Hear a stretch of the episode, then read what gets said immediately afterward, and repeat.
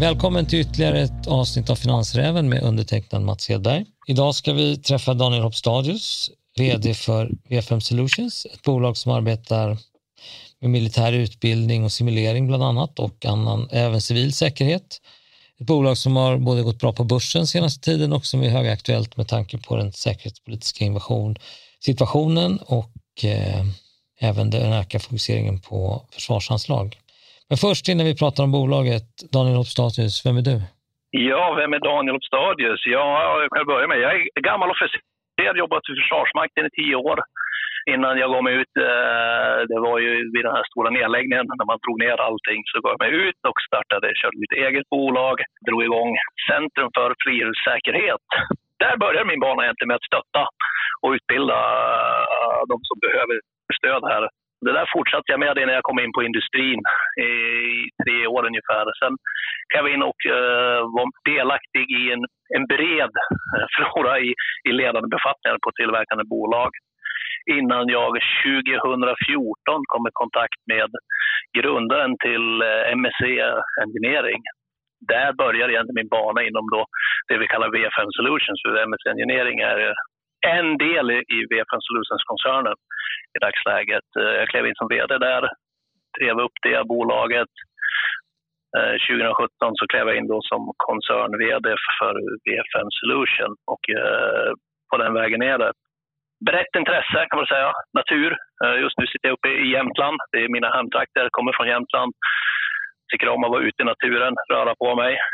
Har också ett brett samhällsintresse Eh, när jag slutade vara aktiv officer i Försvarsmakten så fortsatte jag och är alltjämt fortfarande delaktig i Försvarsmakten då som, som reservofficer, men även inom hemvärnet. Och jag har väl äran att, att vara en av de få som dels får, får sälja produkter och tjänster som jag själv också får möjlighet att nyttja. Mm, men det ställer naturligtvis lite extra krav också, för då måste man ju leverera bra, för annars får man ganska fort den feedbacken från, från sina kollegor nej, jag brinner för det jag gör. Men, säga, det är en livsstil att vara engagerad och, och uh, verkligen försöka göra skillnad. Och så listade ni bolagets aktie ganska nyligen. Man måste ju säga att det är ganska bra timing, eller hur? Ja, vi listade den ju här i, i den 17 december för att vara exakt. Och, och, just då, vi visste ju att det var på uppgång och det var en mängd oroligheter. Men, men sen det som hände här i februari då, det satt ju naturligtvis en extra skjuts på det hela, det vill säga att man, man skalar ju upp det hela när, när det säkerhetspolitiska läget då drastiskt försämrades. Så, att, uh, så den tajmingen var väl väldigt bra ur den aspekten får man säga. Sen är det ju under verkligen tråkiga omständigheter att, att vi har en sån här utveckling globalt sett just nu. Jo, det är det ju. Men er aktiekurs till är en av de bästa på Stockholmsbörsen det här året? Jag har inte den dagsaktuella kursen, men vi ligger väl på, sen den 17 december på ungefär 120 procents uppgång. Så det är väl få förunnat med hänsyn till hur det ser ut för många andra. Det är ju väldigt tufft just nu där ute på marknaden. 150 procent bättre än index i alla fall? Ja, någonting så. Så det får man väl definitivt säga. Det har varit en väldigt positiv och stark utveckling. Ja, det speglar ju då naturligtvis också bolagets utveckling. Vi har ju gått väldigt, väldigt starkt och vi fortsätter ju att ha också en stor potential framgent här. Ja, alltså intresset är stort säger du. Vad är det för typ av tjänster ni erbjuder? Ska man ändå försöka sammanfatta, vi har en ganska komplex verksamhet eh, där vi har en mängd tjänster och produkter, men ska man sammanfatta vad vi gör i en mening som man säger, vi hjälper de som skyddar oss och då kan man titta på vilka är det som skyddar oss? Jo, men det är ju polisen, det är Försvarsmakten, räddningstjänst, kustbevakning, det vill säga alla de här myndigheterna som bygger ett tryggt och säker nation. Och vi levererar då produkter och tjänster som hjälper dem med dels med träning. Eh, vi har ett affärsben som kallas Training Simulation. Där levererar vi träningsutrustning så att man då till exempel det är flygplan, fordon, men även har vi för att kunna skjuta. Eh, tittar vi i Sverige här så eh, är det ju så att vi har fått en på väldigt kort tid sedan, egentligen 2017 till dagsläge, så har vi, har vi då varje svensk soldat som övar skytte, övar skytte på vår utrustning där man detekterar den.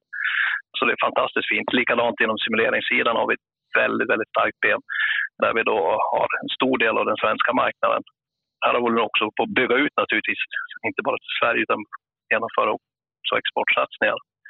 Tittar man på andra områden som kallas det andra affärsbenet, är system integration. Uh, här har vi då nivåhöjande system där vi egentligen tillför då eh, förmågor uh, till kunden. Det kan vara kommunikationsförmågor, det kan vara strömförsörjningsförmågor, det kan vara vissa typer av, av system där man behöver ha stöd, stödsystem. Och sen så har vi ett sista ben då som är support and services. För väldigt många av våra produkter har väldigt lång livslängd, från 20 till 40 år. Och det innebär att eh, för att säkerställa att produkten fungerar över tiden, men även att man kan uppdatera och uppgradera dem. För det sker ju väldigt mycket eh, teknologiska framsteg, så behöver man uppgradera de här. Eh, då behöver man åtaganden egentligen här, då, där man servar, supportar och ger tekniskt systemstöd till kunden. Det är en kort sammanfattning. Ja, det var tydligt, bra. Och hur skulle du säga intresset är för era tjänster? Egentligen sen man, man justerade om det hela så har det varit ett stort intresse sen eh, februari här i år så är det ett extremt stort intresse för eh, just nu tillför man då stora resurser för att bygga upp eh, en förmåga eh, på grund av det säkerhetspolitiska läget. Och nu ska man på väldigt kort tid då skapa, alltså gå från att ha en ganska begränsad förmåga och nu bygga upp den då. Och, och, då säger sig själv, vi som finns inom det här segmentet och då hjälper till, hjälper då framförallt då i Försvarsmakten i det här fallet, att skapa den här förmågan. Då kommer ju då träningsutrustning är ju naturligtvis en vital del. Simulatorer också en vital del.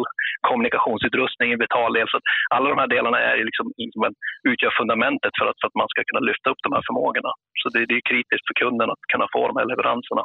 Bara så att eh det inte blir missförstånd. Då när du pratar om det så pratar du om den svenska försvarsmakten eller pratar du även om andra länders försvarsmakter? Primärt så, är det så här, vi, har vi jobbat mot den svenska försvarsmakten. Ungefär 90 procent kan man säga har gått på, till inhemskt och 10 procent på export. Men nu ser vi också att det är inte bara Sverige utan det här är något som egentligen hela kan säga, västra hemisfären eh, har ett behov att bygga upp. Det var väldigt många länder som drog ner kraftigt så att just nu, nu är det egentligen ett vakuum på leverantörssidan, det vill säga kundefterfrågan är större än vad vi leverantörer kan leverera. Så att eh, det är en kraftig tillväxt just nu. Det gäller inte bara er, för er utan även för konkurrenterna? Eller? Det gäller alla. Det råder leverantörsbrist. Eh, och jag menar, tittar man ut nu, det var arméchefen som inte var ganska nyligen gjorde ett uttalande. Han försökte få ordning i ledet och säga till oss leverantörer att nu får ni skala upp, växla upp, för ni, ni behövs. Det är viktigt.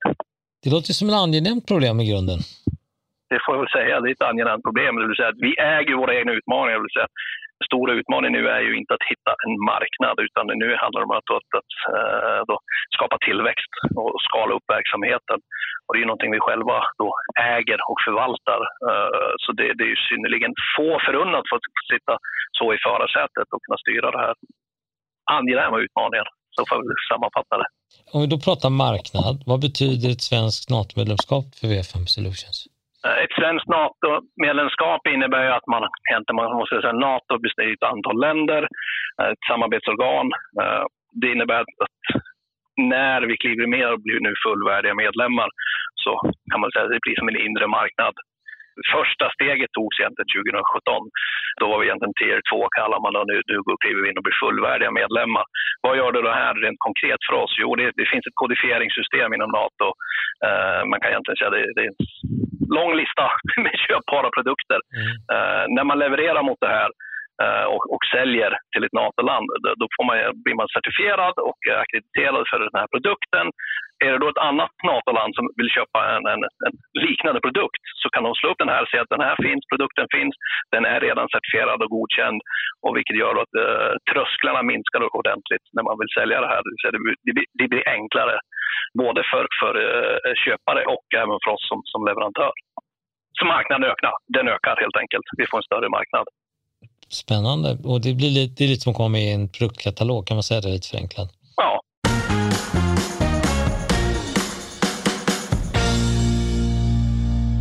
de bolag då som befinner sig inom NATO, länder med NATO-medlemskap, har de en gräddfil i förhållande till bolag som är, ligger i länder som inte är NATO-medlemmar?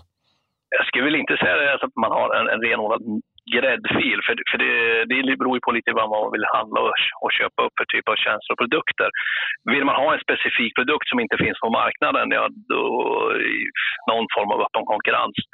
Sen är det alltid en fördel att tillhöra den inre marknaden. För, för NATO-länderna vill skapa en form av interoperabilitet, det vill säga underlätta integration mellan NATO-länderna. Uh, och då underlättar att man har ganska snarlika system, produkter som definitivt dessutom kan kommunicera med man kan varandras interface. Det är en fördel, men jag skulle inte dra det som en renodlad gräddfil okay. uh, riktigt. När det gäller de tjänsterna som ni erbjuder, hur, hur ser konkurrenssituationen ut?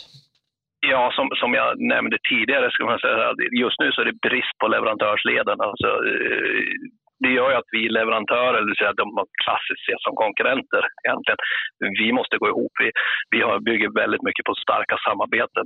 Jag brukar inte säga att vi, vi är inte konkurrenter, utan vi, vi är duktiga på, på olika saker. Uh, och genom att, att då sätta oss ner tillsammans, uh, vi har ett antal starka partnerskap, så skapar vi en, en bättre produkt för kunden. Vi kan leverera en tryggare leverans uh, och kunden får mer pang för pengarna egentligen. Så det här kan man säga, hela situationen borde ju gynna er internationella expansion. I vilka länder är ni idag?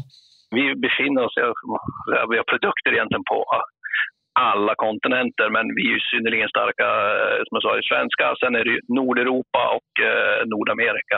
Där har vi våra starka länder. Och det är även här vi har våra starka partnerskap. Och tittar man framgent så ser vi också att eh, på exportsidan så är, så är det även inom nämnda länder där vi kommer se en, en, då en ökad export. Ni, ni är på väg in via partners på den amerikanska marknaden. Kan du berätta lite om det? Jag ska börja att förklara det här med partnerskapet. För en fråga som man kan tänka sig är, blir det inte större konkurrens i Sverige? Och då fungerar det så att vi är ju ofta den lokala partnern, när vi, för vi säljer ju även tredjepartsprodukter. Mm. Eh, omvända förhållanden gäller också när man exporterar. Det, säga, det är viktigt att ha starka relationer med slutkunden. Och våra partners vi har, då, bland annat i Nordamerika, har starka relationer med slutkunden. Vi har den här specialistkunskapen och de produkter som behövs. Och genom det här samarbetet då, ja, då, då når vi ut en betydligt större marknad än bara den svenska marknaden. Det ger oss en otrolig hävstång. Och då ska man ju tänka att de här länderna har en betydligt större försvarsmakt än vad Sverige har. Så det, det ser man ju också att det kommer med stor sannolikhet att skalas upp volymen för vår del när vi börjar sälja till de, exempelvis de amerikanska partners. Ja, hur går försäljningen där? Kan du berätta något? Ja, det, det vi börjar märkas av nu. Eh, vi ser positivt och vi, vi räknar ju här med att vi ska kunna kunna komma ut och annonsera eh, någon större exportaffär här under andra halvan av året. Mer än så vill jag egentligen inte säga. Men hur viktig tror du att den amerikanska marknaden kommer bli för er? Den kommer att vara viktig. Det är ju den största marknaden, eh, alla kategorier. Den står för stor del av, av de totala inköpen, så, så helt klart så är den viktig. Men med hänsyn till vår storlek skulle jag säga även den svenska marknaden med hänsyn till tillväxten där är också enormt viktig. Just men så, nu handlar det för mycket för, för, för de upphandlande enheterna att, att komma först i kön. Det råder leveranskapacitetsbrist hos oss leverantörer just nu. Det gäller att vara skyndsam att lägga beställningarna. Ja, och då, då kan man tänka sig två saker som inträffar. Det ena är att ni får en stor orderbok och det andra är att ni kan höja priserna. Kan du kommentera de två sakerna? det ena utesluter inte det andra. Det, det, blir ju så. Vill man få en leverans väldigt fort, ja, då naturligtvis kommer ju priset behöva gå upp. För menar, det, det, är tuffa leveranstider just nu. Det, det går inte att sticka under stolen med, med tanke på den, om, den situation vi har med, med covid och de utmaningar vi har i transportsidan och få tag på, på komponenter och annat det driver ju prisbilden uh, och det är någonting som vi också kan hantera då genom uh, med sikt. Och, och, kunden känner till, förstår, har god förståelse för det här också. Den här situationen med, med en sån enormt stor efterfrågan, hur lång tid tror du den kommer bestå? När kommer den vara färdigkorrigerad? Tio år framåt minst. Det är ju, det är ju långsiktiga beslut, det tar ju tid att bygga upp det här. Så man går från väldigt, väldigt låga nivåer Eh, och, och, det är så att kund, kunden ska inte bara materiellt skala upp, man ska också personellt skala upp hela sin verksamhet. Eh, så det är tid, vill säga att man ska bygga infrastruktur, man ska utbilda och det här kommer successivt att växa hela tiden. Vi får en dubbel effekt egentligen. Dels så ska vi då lyfta nivån på, på och statusen på mycket av materiellen. Eh, dels ska vi då öka volymerna och kunden ska dessutom öka träningsmängden och allt det här talar ju för att alltså man använder produkterna mer också. Det är inte bara att man har dem, utan man övar mer och man tränar mer. Så det, det får en väldigt bra effekt i vårt led. Det låter som ni kommer kunna ha en god tillväxttakt under en tioårsperiod, eller? Ja, och, och vi, vi, har ju i dagsläget tydligt kommunicerat mål. Det är vi, att vi 2025 ska omsätta en halv miljard med 15 procents ebita. Och vad omsätter ni i år? Det, omsättningen i år, vi, vi kommer fortsätta hålla en tillväxttakt enligt för att nå det långsiktiga målet. Eh, vi hade strax över 140 miljoner förra året så att, eh, och då kommer vi ligga på ungefär 25 till 30 procents tillväxttakt i målsättningen. Och den tror du kommer vara uthållig under en tioårsperiod? Eller? Jag skulle inte säga kanske tioårsperiod, men, men definitivt eh, de närmsta åren är det så. Och nu ställer ni inte bara saker till militärt bruk. Vad har ni för andra typer av produkter som går mot den civila sidan? Tittar vi där så, så om man snabbt tittar på vilka som, som har ungefär liknande behov eh, som, som Försvarsmakten, för vi kommer ursprungligen därifrån. Och det vi har gjort nu då, vi vill ju bredda oss, det vill säga stödja alla de här andra enheterna också. Och då kan man säga att eh, sensorsystem är ju någonting som alla har behov på. Tar vi exempelvis polisen, eh, vi har kustbevakning, alla de har behov av att kunna, kunna upptäcka och detektera saker. Eh, så värmekameror och kameror med olika elektrooptiska system då, som gör att man kan upptäcka jag tror eh, du har säkert sett på tv eh, när man ser bilder när de filmar från helikoptrar och dylikt. Sådana system behöver ju alla då de här nämnda myndigheterna träningssystem för att kunna eh, fordon. Eh, vi har även väldigt ska jag säga, intressant tid, eh, typ av simulator som är väldigt tidigt stadium just nu där vi har sålt till räddningstjänsten i Tyskland för att öva brand i tunnel. Där man har en helt virtuell simulator istället för att göra det här fysiskt på plats, vilket är extremt kostsamt och svårt logistiskt sett så kan man ha en helt virtuell simulator som man kan öva det här istället för vart femte år så kan man öva det egentligen veckovis. Uh, och dessutom har det en massa andra fördelar också, så man kan momentöva, man kan ta om övningarna och man kan starta om. Uh, har man startat en brand så är det, det är svårt att stoppa branden utan att släcka den. Ja, man kan ju se att det finns ett visst behov av den typen av tjänster det är ju också alltså, alltjämt tämligen tidigt. Uh, så det gör att den här marknaden är ju under stor tillväxt just nu där man applicerar uh, både VR och AR-teknologi in på, på praktiska användbara områden.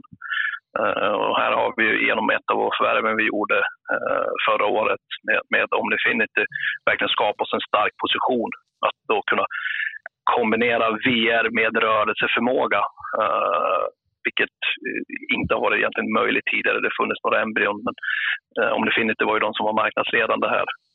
Och därigenom får vi en helt ny typ av simulator där man kan då öva exempelvis när man tunnel. Men det är ju en generisk simulator, så det är egentligen bara mjukvaran som styr egentligen vad du vill öva. Så där har vi en fantastisk potential framgent. Spännande. Du, du nämnde då att det var ett förvärv.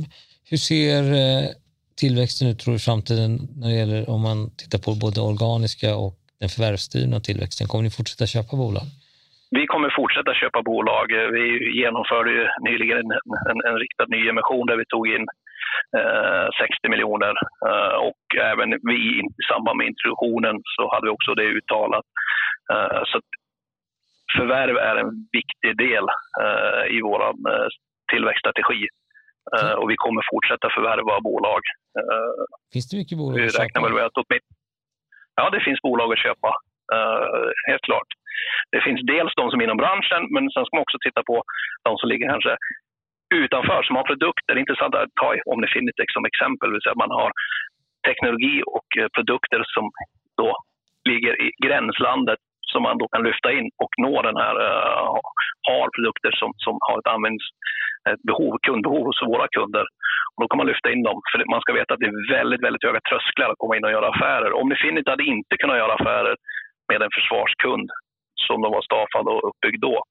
Genom att vi tar in vårt paraply, vi är över tröskeln, vi har alla de tillstånd som krävs och certifikat, så kan vi hantera det här och därigenom då ta in dem på en helt ny marknad och skapa tillväxt i det bolaget.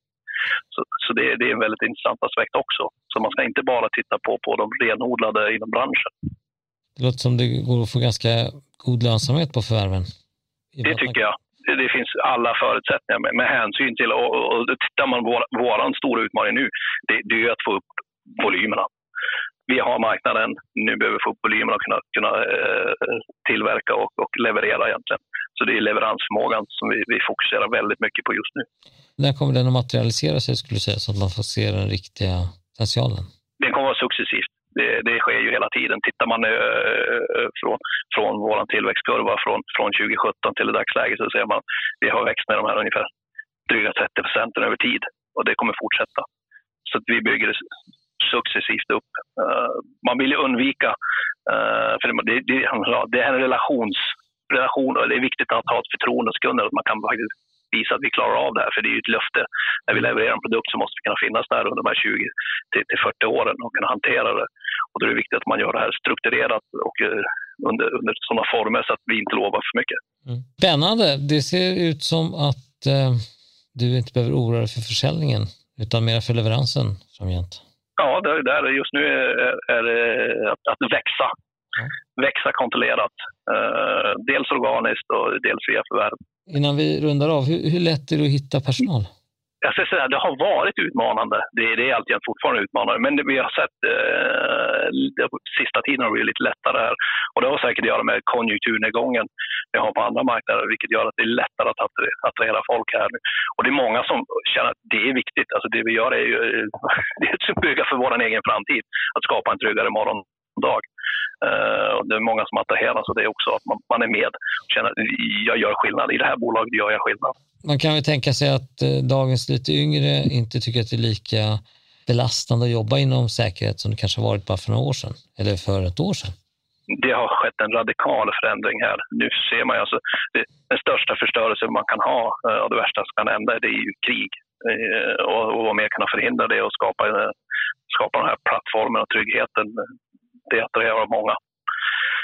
Det är bara att titta på hur många som har sökt till frivilligorganisationer, bland annat Hemvärnet och annat. Så, så det har skett en, en, drastisk förändring i det här. Mycket intressant Daniel. Jag tror att eh, vi har lyckats täcka det mesta. Tack för ett superintressant samtal och vi får önska dig en fortsatt skön sommar så länge. Tack detsamma.